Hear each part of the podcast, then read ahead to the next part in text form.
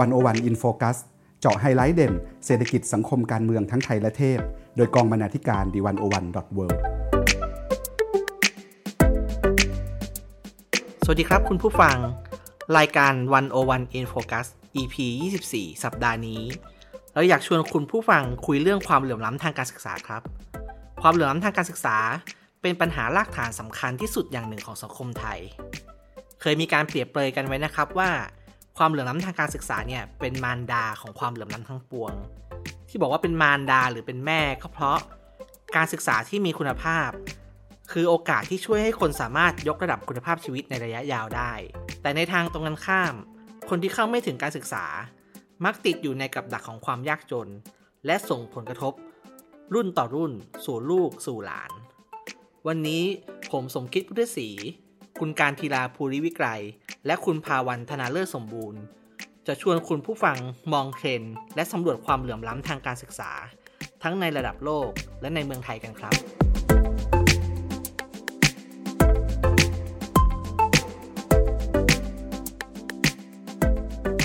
สวัสดีครับคุณการทีลา สวัสดีครับคุณภาวัน สวัสดีค่ะ ผมอยากจะเริ่มต้นด้วยการชวนคุณการทีลา คุยถึงเทรนด์การศึกษา และความเหลื่อมล้ำทางการศึกษาในระดับโลก ไม่ทราบว่าตอนนี้เป็นยังไงบ้างครับ ค่ะสำหรับภาพรวมการศึกษาโลกในช่วงหลายสิบปีมานี้นะคะ ต้องบอกก่อนเลยว่าสถานการณ์ในภาพรวมเนี่ยคือดีขึ้น เพราะว่าคนเนี่ยเข้าถึงการศึกษามากขึ้น อัตราการสมัครเข้าเรียนในโรงเรียนของเด็กทั่วโลกเพิ่มขึ้นนะคะ เช่น ในปี 1970 เนี่ย บริเวณแอฟริกาใต้ซาฮารานะคะ เคยมีอัตราการเข้าเรียนแค่ประมาณ 68%แต่ต่อมาในปี 2010 เนี่ย อัตราการเข้าเรียนในภูมิภาคนี้เพิ่มขึ้นมากกว่า 100%นะคะ แล้วก็ประชากรในกลุ่มชายขอบนะคะ ในบางประเทศเนี่ย เช่น เด็กผู้หญิงที่ในบางประเทศเนี่ยถือว่าเป็นประชากรกลุ่มชายขอบนะคะ ในเรื่องการเข้าเรียน ก็มีอัตราการเข้าเรียนในระดับประถมศึกษาสูงขึ้นเช่นกันนะคะ เช่น ในประเทศที่กำลังพัฒนาเนี่ยอัตราส่วนของเด็กหญิงต่อเด็กชาย เพิ่มขึ้นจาก 0.84 เป็น 0.96 ภายในช่วงปี 1991 ถึงปี 2007 นะคะ ฟังดูก็เป็นแนวโน้มที่ดีนะครับ แต่ทีนี้ถ้าพูดถึงเรื่องปัญหาเรื่องความเหลื่อมล้ำทางการศึกษาในระดับโลกเนี่ย ตอนนี้เขาคอนเซิร์นกันเรื่องอะไรเขากังวลกันเรื่องอะไรครับ ก็เมื่อกี้บอกไปแล้วใช่ไหมคะว่าสถานการณ์เนี่ยมันดูดีขึ้น แต่ถ้าเกิดสมมติว่าเราลองมองไปให้ลึกกว่านั้นเนี่ยเราจะเห็นว่าจริงๆเนี่ยความเหลื่อมล้ำทางการศึกษาก็ยังมีอยู่นะคะ ด้วยปัจจัยต่างๆ เช่น ปัจจัยทางด้านเพศสภาพ ปัจจัยทางด้านสถานการณ์การเมืองภายในประเทศ หรือว่าปัจจัยสำคัญเลยเนี่ยก็คือเรื่องความยากจนนะคะ ที่หลาย ๆ ประเทศเนี่ยต้องเจอรวมถึงประเทศไทยด้วยสำหรับสถานการณ์การเมืองภายในประเทศนะคะ ก็เช่น ประเทศสุดานใต้ ซึ่งทุกท่านคงเคยได้ยินมาแล้วว่าประเทศนี้เนี่ยต้องเจอกับความขัดแย้งภายในประเทศมาอย่างยาวนานทำให้ในปี 2011 สุดานใต้มีอัตราการเข้าศึกษาต่อในระดับประถมศึกษาแค่เพียง 41%เท่านั้นนะคะส่วนเรื่องเพศสภาพเนี่ยก็เป็นอีกปัจจัยหนึ่ง คือเมื่อกี้ถึงจะบอกว่าเด็กหญิงเนี่ยได้รับโอกาสในการเข้าโรงเรียนมากขึ้น แต่ว่าถ้ามองในภาพรวมเนี่ย เด็กหญิงก็ยังมีอัตราการเข้าโรงเรียนน้อยกว่าเด็กชายถึง 2 เท่านะคะ หรือว่าแม้แต่ในภูมิภาคที่เราบอกว่าเขาค่อนข้างมีความเท่าเทียมด้านเพศสภาพแล้วเนี่ย ก็ยังเจอการกีดกันนี้อยู่ค่ะ แสดงว่าความยากจน หรือว่าปัจจัยทางสังคมเนี่ยก็มีผลต่อการเข้าเรียนของเด็กอยู่นะครับ แล้วในกลุ่มเด็กที่เข้าเรียนหรือว่าเรียนอยู่ในระบบแล้วเนี่ย เจอปัญหาอะไรบ้างครับ มีความเหลื่อมล้ำบ้างไหม หรือว่า การเรียนการสอนในโลกปัจจุบันเนี่ยมีปัญหาอะไรค่ะ ถ้าเป็นในกลุ่มของเด็กที่เข้าโรงเรียนแล้วนะคะ ปัญหาสำคัญเลยค่ะ ก็คือคุณภาพการศึกษาที่เด็กแต่ละคนได้รับเนี่ยมันไม่เท่ากัน หรือว่าบางทีเนี่ยเด็กที่เรียนในห้องเรียนตามระบบการศึกษาปกตินะคะ ก็การเรียนในห้องเรียนเนี่ยมันอาจจะไม่เพียงพอต่อการเรียนรู้อีกต่อไป รายงานจึงชี้ว่าประเทศกำลังพัฒนาหรือว่าประเทศยากจนหลายประเทศเนี่ยกำลังเผชิญกับสิ่งที่ถูกเรียกว่าวิกฤตการเรียนรู้ ซึ่งวิกฤตการเรียนรู้เนี่ยเกิดขึ้นได้จากหลายสาเหตุนะคะ ทั้งจากตัวนักเรียนเองที่อาจจะไม่พร้อมที่จะเรียนรู้ ครูที่ขาดแรงกระตุ้น หรือว่าขาดทักษะที่จำเป็น หรือว่าในระดับใหญ่อย่างโครงสร้าง เช่น การบริหารจัดการโรงเรียนที่ย่ำแย่นะคะ วิกฤตการเรียนรู้เนี่ยแบ่งออกเป็นหลักๆ 2 ข้อค่ะ ข้อแรกก็คือเรียนไปแต่ว่าใช้ไม่ได้ ก็ตรงตัวเลยนะคะ ก็คือเรียนไปแต่ว่าการศึกษาเนี่ยไม่มีคุณภาพเท่าที่ควรค่ะทำให้ใช้อะไรต่อไม่ได้เมื่อโตขึ้น คือมีหลักฐานพบว่าเด็กกว่า 125 ล้านคนจากทั่วโลกนะคะ เรียนในโรงเรียนมาแล้วอย่างน้อย 4 ปี แต่ว่ากลับอ่านไม่ออกหรือว่าคิดคำนวณทางคณิตศาสตร์ได้อย่างไม่ถูกต้อง แล้วก็ยิ่งถ้าเป็นเด็กที่มีฐานะยากจนเนี่ย ปัญหานี้ก็จะยิ่งทวีความรุนแรงมากขึ้นไปอีก ซึ่งนี้เนี่ยก็เป็นผลมาจากการขยายตัวทางการศึกษาที่รวดเร็วเกินไปนะคะ จนทำให้การศึกษาในหลาย ๆ ที่ไม่มีคุณภาพเท่าที่ควรเมื่อต้นเดือนธันวาคมปี 2562 นะครับทาง OECD เนี่ยได้ประกาศผลพีซ่าออกมา ผลพีซ่ามีข้อหนึ่งที่น่าสนใจนะครับ พอดีผมได้มีโอกาสอ่านรายงานฉบับนั้นเขาชี้ว่าเด็กไทยประมาณ 60%เนี่ยมีความสามารถด้านการอ่านเนี่ยไม่ไม่พอนะครับ คืออาจจะอ่านออกอ่านออกเสียงได้ว่าอะไรแต่ว่าจับใจความหรือก็วิเคราะห์ไม่ได้นะครับทั้งนั้นปัญหาที่ประเทศไทยกับโลกเจอร่วมกัน ก็เป็นปัญหาเป็นเป็นปัญหาเดียวกันนะครับ ทีนี้นอกจากเรื่องเรียนไปใช้ไม่ได้แล้วมีปัญหาอะไรครับ เกี่ยวกับเรื่องการเรียนสำหรับวิกฤตการเรียนรู้ข้อที่ 2 นะคะ อันนี้เกี่ยวข้องกับปัญหาของเด็กยากจนโดยตรง ก็คือเด็กยากจนเนี่ยยังคงไม่ได้เข้าโรงเรียนค่ะ ตัวของรายงานนี้เนี่ยระบุว่าแบ็กกราวด์ครอบครัวของเด็กๆนะคะ ไม่ว่าจะเป็นสถานะทางเศรษฐกิจและสังคมของครอบครัว หรือว่าแม้กระทั่งการศึกษาของผู้ปกครองเด็กเนี่ยเป็นปัจจัยสำคัญต่อผลลัพธ์การเรียนรู้เลยค่ะ เช่น ในฝรั่งเศสนะคะ จากผลการทดสอบปิซ่าในวิชาวิทยาศาสตร์เนี่ย พบว่าคะแนนของเด็กที่ร่ำรวยกับเด็กที่ยากจนต่างกันถึง 115 คะแนน ซึ่งถ้าเกิดใช้นิยามของการทดสอบปิซ่าเนี่ยก็จะพบว่าความแตกต่าง 100 คะแนนเทียบได้หยาบๆกับการเรียนถึง 3 ปีนะคะ แต่ทีนี้ถ้าเราถามว่าปัญหาที่เกิดขึ้นเนี่ยมันเกิดจากแค่ลักษณะของครัวเรือนที่มีฐานะยากจน หรือว่าร่ำรวยหรือไม่คำตอบคือไม่ใช่นะคะ เพราะว่ามันยังมีปัจจัยอื่นเข้ามาเกี่ยวข้องก็คือคุณภาพของโรงเรียน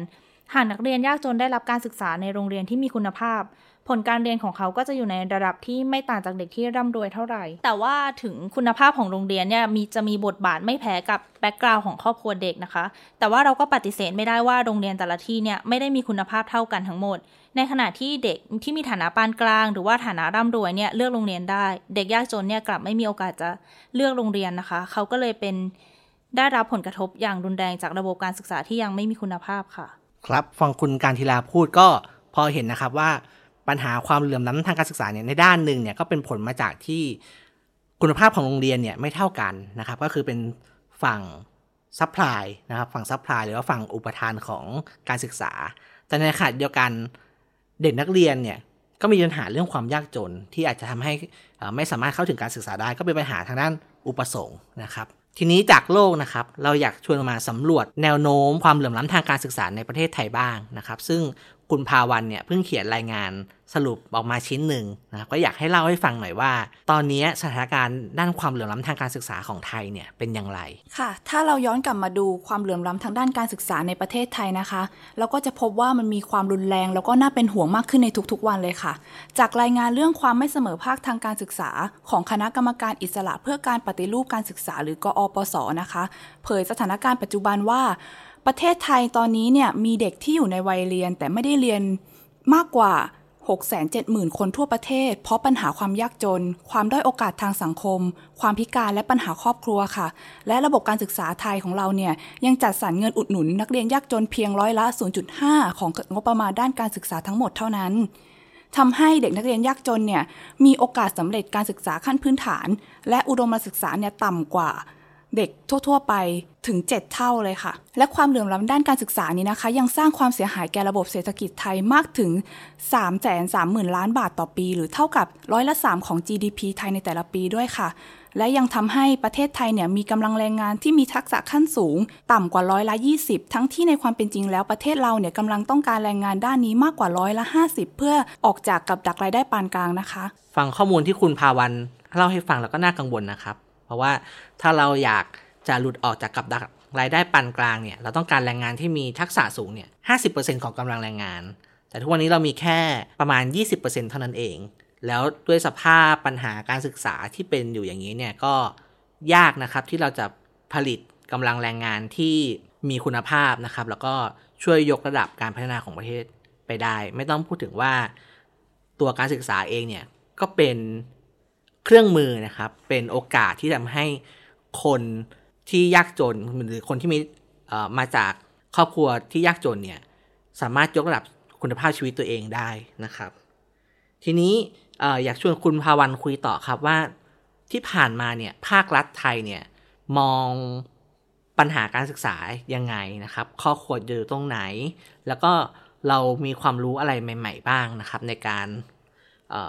มองปัญหาเรื่องความเหลื่อมล้ำทางการศึกษาของไทย อันที่จริงที่ผ่านมานะคะ เราก็มีความพยายามในการช่วยเหลือส่งเงินอุดหนุนให้กับเด็กยากจนมาโดยตลอดค่ะ ซึ่งเป็นการทำงานผ่าน สำนักงานคณะกรรมการการศึกษาขั้นพื้นฐานหรือสพท เพราะว่าสพทเนี่ยดูแลนักเรียนที่อยู่ในระบบมากกว่าร้อยละ 80 จึงเขาจึงมีหน้าที่ทำสถิติจำนวนนักเรียนยากจนทุกปี แล้วก็แบ่งสรรปันส่วนงบประมาณค่าใช้จ่ายต่างๆ ให้กับเด็กยากจนในระดับประถมศึกษาและมัธยมศึกษาตอนต้นนะคะ โดยเขาจะกำหนดเกณฑ์ไว้ว่า ให้ทางโรงเรียนเนี่ยสำรวจจำนวนนักเรียนยากจนในสังกัดของตัวเองที่ผู้ปกครองมีรายได้ต่อครัวเรือนไม่เกิน ประมาณ 3,300 บาทต่อเดือนค่ะ หลังจากนั้นก็ส่งชื่อเข้าระบบ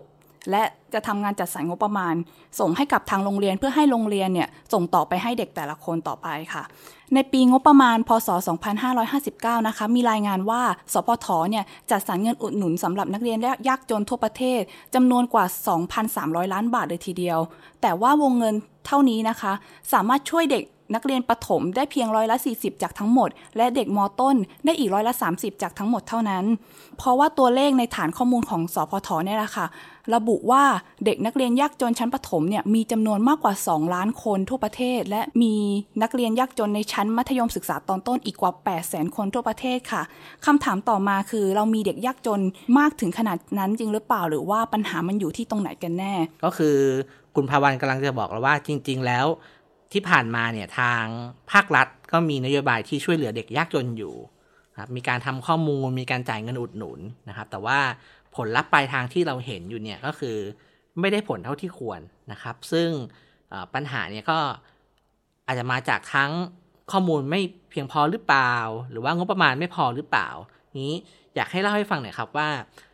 จริงๆแล้วปัญหาสำคัญของการช่วยเหลือที่ไม่ค่อยได้ผลเนี่ยเป็นผลมาจากอะไร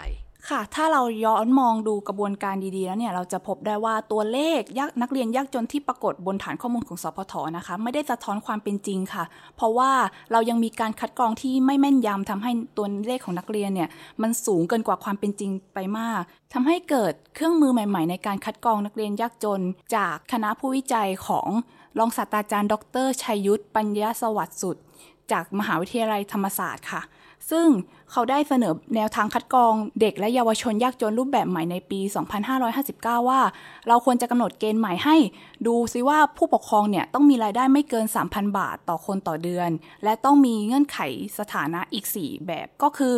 1. เงื่อนไขด้านภาระพึ่งพิงครอบครัว เราไปดูซิว่าเขามีคนพิการมีผู้สูงอายุ มีเด็กอายุต่ำกว่า 15 ปีคนว่างงาน หรือว่าเขาเป็นพ่อแม่เลี้ยงเดี่ยวหรือเปล่า 2. เราไปดูซิว่าสภาพที่อยู่อาศัยของเขาชำรุดทรุดโทรมหรือไม่ บ้านเนี่ยทำจากวัสดุพื้นบ้านอย่างไม้ไผ่ ใบจากของเหลือใช้หรือเป็นบ้านเช่าหรือเปล่า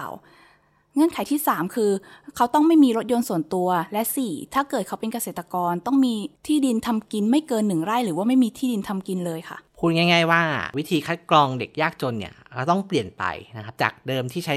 การทำแบบสอบถามตรงๆ ง่าย ๆ ก็อาจจะไม่เพียงพอแล้วก็ไม่แม่นยำนะครับ ทีมอาจารย์ชยุทธเนี่ยเสนอว่านอกจากแบบประเมินรายได้แล้วต้องดูปัจจัยอื่นที่เป็นตัวชี้วัดทางอ้อมด้วยนะครับ ซึ่งคุณภาวันก็เล่าให้ฟังว่า เช่นไปดูว่าบ้านทำทำมาจากวัสดุอะไรนะครับ หรือว่ามีรถยนต์ไหมมีคนพิการอยู่ในครอบครัวไหมนะครับ ซึ่งก็ทำให้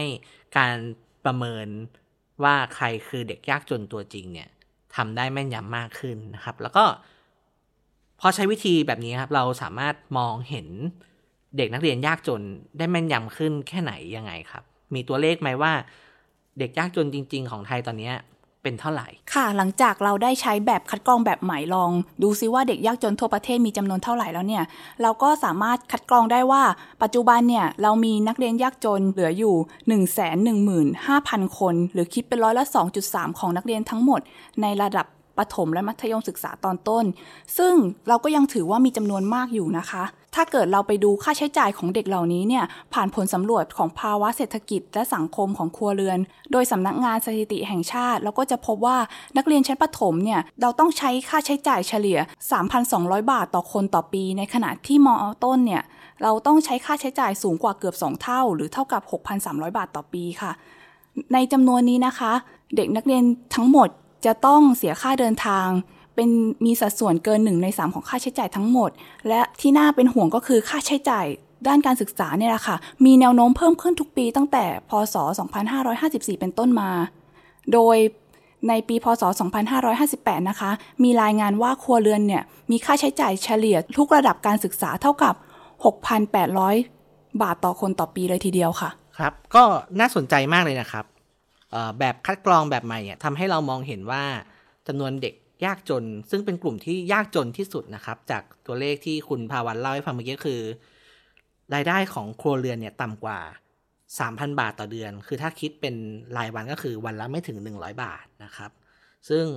อันนี้เป็นกลุ่มที่ยากจนที่สุดที่ต้องการความช่วยเหลืออย่างเร่งด่วนนะครับ ก็มีอีกหลายประเด็นที่ข้อมูลที่คุณภาวรรณเล่าให้ฟังเนี่ยบอกไว้แล้วก็ทำให้เราเห็นปัญหาการศึกษา ในหลายมิติมากขึ้นนะครับ เช่นเราได้ยินมาว่าประเทศไทยเนี่ยมีการให้นโยบายนโยบายเรียนฟรีมาตลอด แต่ว่าข้อมูลก็บอกนะครับว่าที่บอกว่าฟรีเนี่ยไม่ได้หมายความว่าแบบเด็ก หรือว่าพ่อแม่ผู้ปกครองเนี่ยไม่ได้มีภาระเลยนะครับ ในกลุ่มครอบครัวยากจนนะครับ ค่าเดินทางไปโรงเรียนคิดเป็นหนึ่งในสามของ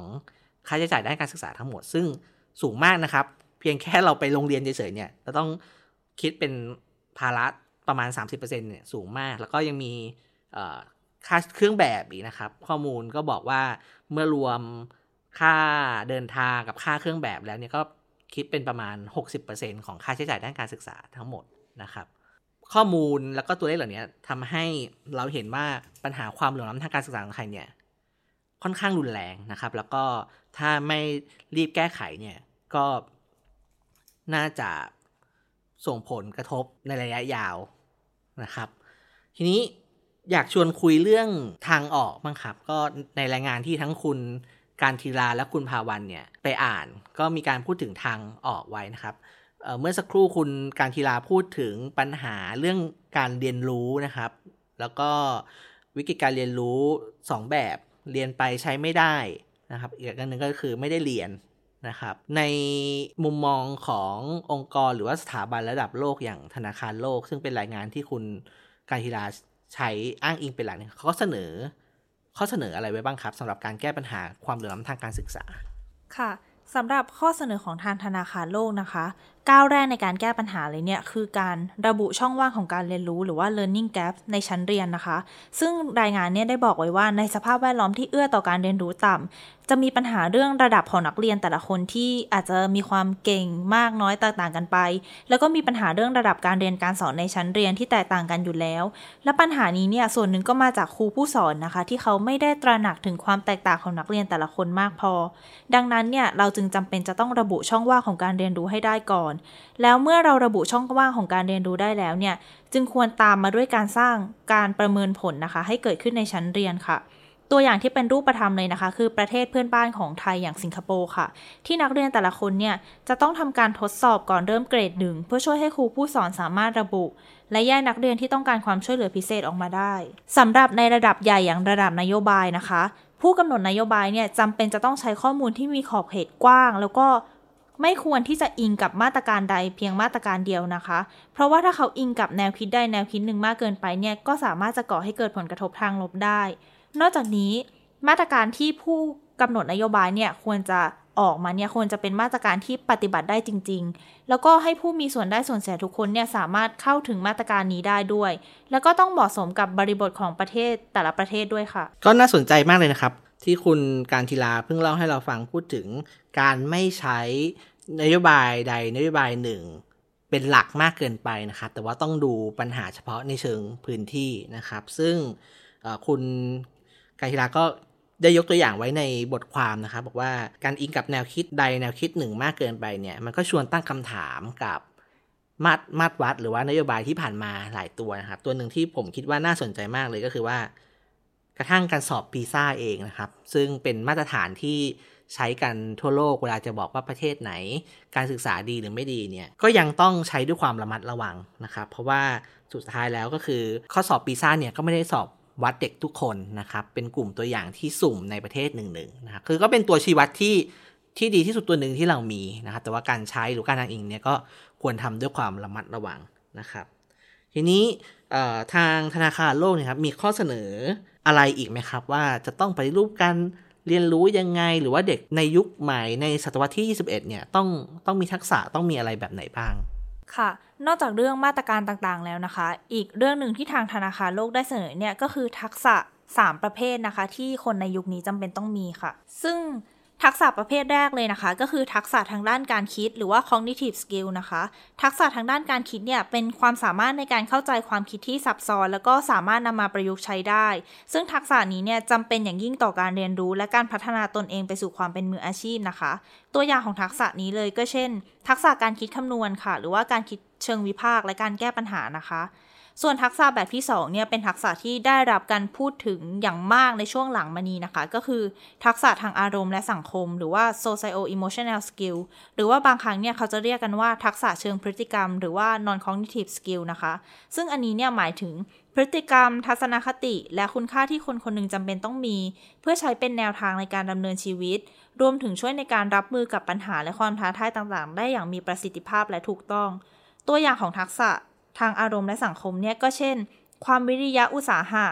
การสื่อสารที่มีประสิทธิภาพ หรือว่าการควบคุมตนเองนะคะ ซึ่งมีผลสำรวจจากประเทศที่มีรายได้ค่อนข้างสูงเนี่ยบ่งชี้ชัดเจนเลยว่าทักษะเหล่านี้จะส่งผลกับการจ้างงาน ส่งผลกับประสบการณ์ในการทำงาน ตัวเรื่องในการทำงาน แล้วก็ยังช่วยในเรื่องของค่าจ้างด้วยนะคะ ทักษะประเภทสุดท้ายนะคะ ก็คือทักษะเชิงเทคนิคค่ะ หรือว่า technical skill นะคะ ทักษะประเภทนี้เนี่ยหมายถึงความรู้ ความเชี่ยวชาญ และการมีปฏิสัมพันธ์กับผู้อื่น ซึ่งคนที่ทำงานทุกคนเนี่ยจำเป็นจะต้องมีทักษะนี้เพื่อที่จะปฏิบัติหน้าที่ได้อย่างเต็มศักยภาพนะคะ การพัฒนาทักษะประเภทนี้เนี่ยต้องอาศัยการเรียนรู้ การใช้เครื่องมือ แล้วก็อาศัยเทคโนโลยีที่จำเป็นต่อการทำงานค่ะ โดยทักษะ 3 ประเภทนี้นะคะ จะ พัฒนาได้ในช่วงวัยที่แตกต่างกันค่ะ ก็คือจะเริ่มตั้งแต่วัยเด็ก แล้วก็จะพัฒนาต่อในช่วงวัยรุ่น แล้วก็วัยผู้ใหญ่ตอนต้นนะคะ แต่ว่าทักษะทั้ง 3 ประเภทนี้เนี่ยก็ไม่ได้แยกขาดจากกันอย่างสิ้นเชิงค่ะ แต่ว่าทั้ง 3 ประเภทนี้เนี่ยเป็นทั้งตัวสนับสนุนและตัวเสริมแรงซึ่งกันและกัน จึงจำเป็นอย่างยิ่งที่คนคนหนึ่งนะคะ จะต้องมีทักษะแล้วก็พัฒนาทักษะทั้ง 3 ประเภทนี้ค่ะ เพื่อที่จะพร้อมรับกับการเปลี่ยนแปลงบนโลกใบนี้ค่ะ ครับก็จะเห็นนะครับว่าในโลกยุคใหม่ในศตวรรษที่ 21 เนี่ยทักษะทั้ง 3 อย่างที่คุณกานต์ธีราเล่าให้ฟังเนี่ยเป็นทักษะที่จำเป็นนะครับผมคิดว่ามี keyword ที่น่าสนใจอยู่เขาบอกว่าการมีทักษะทั้ง 3 ประเภทเนี่ยจะช่วยให้เราพร้อมรับมือกับความเปลี่ยนแปลงนะครับแล้วก็ใช้ชีวิตได้อย่างมีความสุขบนโลกที่ผันผวนใบนี้นะครับผมคิดว่า โลกในศตวรรษที่ 21 นะครับก็คือเป็นโลกที่แต่ละคนเนี่ยต้องมีทักษะเพื่อที่จะเรียนรู้ได้เองต่อไปเรื่อยๆนะครับคือการเรียนโรงเรียนเนี่ยเป็นการติดอาวุธเพื่อให้เราเรียนรู้ได้เองต่อไปเรื่อยๆ ไม่มีวันจบอะครับ นี่กลับมาที่เมืองไทยบ้างครับ เมื่อกี้คุณภาวันพูดถึงปัญหาความเหลื่อมล้ำพูดถึงปัญหาเด็กยากจนพิเศษ หรือว่าเด็กยากจนที่สุดในประเทศไทยนะครับ เรามีเครื่องมือหรือมีนโยบายอะไรใหม่ ๆ นะครับ ที่ถูกออกแบบมาเพื่อใช้แก้ปัญหา เด็กยากจนพิเศษในประเทศไทยโดยเฉพาะ ค่ะ จากเดิมนะคะ เราก็จะเห็นได้ว่าสพทเนี่ยทุ่มเงินไปมากกว่า 2,300 ล้านบาท แต่ว่าสามารถดูแลเด็กยากจนได้ไม่ถึงครึ่ง แถมยังอาจจะเป็นการให้เงินผิดคน ผิดวัตถุประสงค์อีกค่ะทำให้หลังจากเรามีแบบคัดกรองแบบใหม่แล้ว คณะผู้วิจัยของอาจารย์ชัยยุทธเลยเสนออัตราเงินอุดหนุนนักเรียนยากจนแบบใหม่ด้วย ซึ่งแบ่งออกเป็นอัตราเงินอุดหนุนขั้นสูงและขั้นต่ำค่ะ สำหรับขั้นสูงนะคะ รัฐจะต้องมอบเงินเป็นค่าใช้จ่ายทางด้านการศึกษาหลักๆ 4 ด้าน ได้แก่ค่าเล่าเรียน ค่าเครื่องแบบ ค่าหนังสือหรืออุปกรณ์การเรียน และค่าเดินทางไปเรียนค่ะ นอกจากนี้ยังอาจสนับสนุนค่าอาหารเช้า และค่าอาหารกลางวันให้อีกด้วย ส่วนเงินอุดหนุนขั้นต่ำนะคะ รัฐอาจจะมอบแค่ค่าเดินทาง และค่าอาหารเช้าหรืออาหารกลางวันให้กับเด็ก ๆ ค่ะ เมื่อเราคำนวณค่าใช้จ่าย ออกมาตามอัตรานี้นะคะ เราจะพบได้ว่านักเรียนชั้นประถมเนี่ยได้รับเงินราว 2,700 บาทต่อปี ตามอัตราอุดหนุนขั้นต่ำและอีก 4,000 บาทต่อปี เมื่อใช้อัตราอุดหนุนขั้นสูง ในทำนองเดียวกันนะคะ เด็กมต้นเนี่ยก็จะได้รับเงินขั้นต่ำประมาณ 5,600 บาทต่อปี และขั้นสูงเป็นเงินอีก 7,900 บาทต่อปีค่ะสำหรับส่วนนี้นะคะ เราก็จะเห็นได้ว่ารัฐเนี่ยใช้เงินเริ่มต้นที่ 380 ล้านบาท เมื่อใช้อัตราเงินอุดหนุนขั้นต่ำและใช้เงินเริ่มต้นที่ 563 ล้านบาท เมื่อใช้อัตราอุดหนุนขั้นสูงเท่านั้นเองค่ะ ครับคุณผู้ฟังนี่เป็นเพียงแค่บางส่วนของปัญหาความเหลื่อมล้ำทางการศึกษาเท่านั้นนะครับ ยังมีประเด็นยังมีแง่มุม ยังมีปัญหาอีกจำนวนมากนะครับ เวลาเราพูดถึงเรื่องความเหลื่อมล้ำทางการศึกษาครับสำหรับคุณผู้ฟังท่านใดที่สนใจเรื่องความเหลื่อมล้ำทางการศึกษาครับเราอยากชวนให้อ่านสปอตไลท์ชุด การศึกษาไทยเปลี่ยนความเหลื่อมล้ำเป็นความเสมอภาค ซึ่งเป็นงานที่กองทุนเพื่อความเสมอภาคทางการศึกษา หรือว่ากสศนะครับ ร่วมกับวันโอวันนำความรู้ใหม่ๆ ในประเด็นความเหลื่อมล้ำทางการศึกษามาเล่าให้ฟังนะครับ แล้วก็ยังสามารถติดตามประเด็นเรื่องความเหลื่อมล้ำทางการศึกษาเนี่ยต่อเนื่องได้ตลอดปีที่ d 1 0 1 w o r l d นะครับสำหรับวันนี้ผมคุณการทีลาและคุณภาวันขอลาไปก่อนครับ พบกับวันโอวันอินโฟกัสได้ใหม่ในสัปดาห์หน้า สวัสดีครับ สวัสสวัสดีดีค่ะค่ะ